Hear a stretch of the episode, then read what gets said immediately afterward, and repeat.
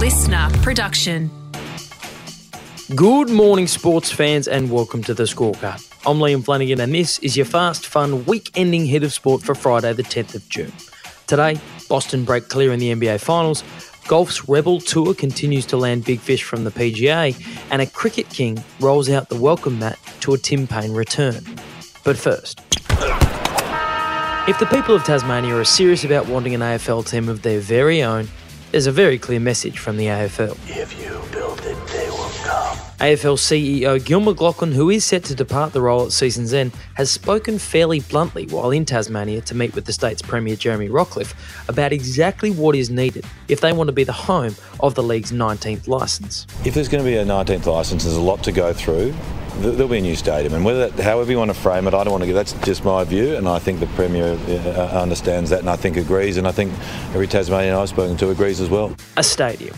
Tassie need to build a new stadium up to the standards of current stadiums elsewhere around the league if they want to be even in with a sniff to be granted a licence for the next team, which seems fair enough. And former Premier Peter Gutwein had revealed plans to build such a venue at a cost of $750 million on the waterfront in Hobart. But those plans only go ahead if the AFL gives the green light. Football believes uh, that um, Tasmanians deserve a licence, but it also has a responsibility to the industry and to um, the growth everywhere. So they they will are interested in what this looks like when we get to them, and it'll be it'll be the deal. And if the deal's right for football, uh, they'll support it. If it's not, they won't. I think I know what Gil's been reading at night. Well, I wrote a book in the late 80s called The Art of the Deal, and to this day, it's the biggest selling business book ever written. The AFL is set to make a decision on Tasmania's bid in August. Remember Tim Payne? Tim Paine. No, Tim Payne. Today, I'm announcing my decision to stand down as the captain of the Australian men's test team. Yeah, that guy. The Aussie Test captain who got in trouble for sending photos of his middle stump. Well, the Hobart boy pretty much hasn't been seen since the whole episode took place after he stood himself down from all forms of cricket in November last year. But another Tassie cricket icon is rolling out the welcome mat for Tim. That's the best of Ricky Ponting. Ricky Ponting, the greatest cricketer to come out of the Apple Isle and one of the greatest batsmen this country has ever produced, has signed a three year deal with the Hobart Hurricanes to become their head of strategy. And Ponting has told News Corp that he's looking to bring as many great Tasmanian people back around the franchise as soon as possible. Surround him with the best people and then build the machine. Punter said that he thinks Tim Paine fits perfectly into the mould of who he wants at the Hurricanes. And if he was ever ready to walk back with the purple shirt on, he'd love to see him involved.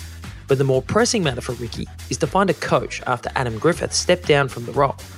And top of the pile is I'm glad my mates are looking after me. Justin Langer. Ponting confirmed he has spoken to his former teammate Langer, who does want to coach again after his messy departure from the national coaching role earlier this year. But at this stage, nothing has been locked in. But an unofficial bookie I spoke to had Langer at Winx like odds to take the job. The golfing world has learnt a harsh reality this week. Money talks, people. The Live Golf Invitational Series, aka the Saudi Arabian backed uber cashed up Rebel Golf League, begins today with its first event in London.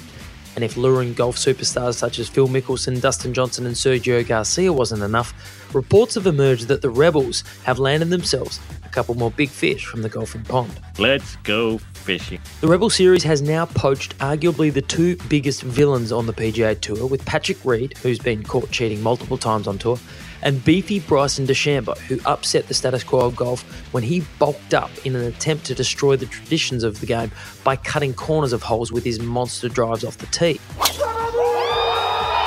And that's where he's headed, just a little bit right of it, but this ball appears to be hammered. Oh, Both Reed and DeChambeau are major winners on the PGA Tour, and while they're not competing in the first event in London, reports have emerged that the two men are set to tee it up at Live Golf's first US based event to be played in Portland at the end of the month. Oh, the NBA Finals are heating up. And interestingly, Steve Kerr goes back to Iguodala. They got five perimeter players in. That is the home crowd of the Boston Celtics, making their feelings clear to found out Golden State Warriors said to Draymond Green after they ran away with Game 3 116 to 100, taking a 2 1 lead in the best of seven series in the process. Tatum double team finds Horford. Horford the drive, throws it up, and Williams throws it down. Behind in the series and with Game 4 also to be played on the Celtics home court, the Warriors have also copped something of a significant injury here. Foot sprain, essentially. That's what it felt like, and then I'll see how it responds. I don't feel like I'll miss a game though, so take advantage of these next 48 hours to get ready. Warriors star Stephen Curry confident that a foot injury that left him screaming in pain in the fourth quarter won't stop him from taking the floor for tomorrow's game four. And that's big, because if the Celtics win tomorrow, they go up three games to one. And in the history of the NBA, only one team has ever come back from 3 1 down to win the trophy. And they had a superhero called LeBron. Out comes Iguodala, two on one to find Curry, get it back. Iguodala puts it up. Oh, LeBron tracked him down and made the rejection. Huge, huge defensive play by the four-time MVP. We'll see if Steph Curry has a hero cape in his closet tomorrow. And that is your fast fun hit of sport for Friday, the 10th of June. I'm Liam Flanagan. Enjoy your weekend of sport. Catch you on Monday. Listener.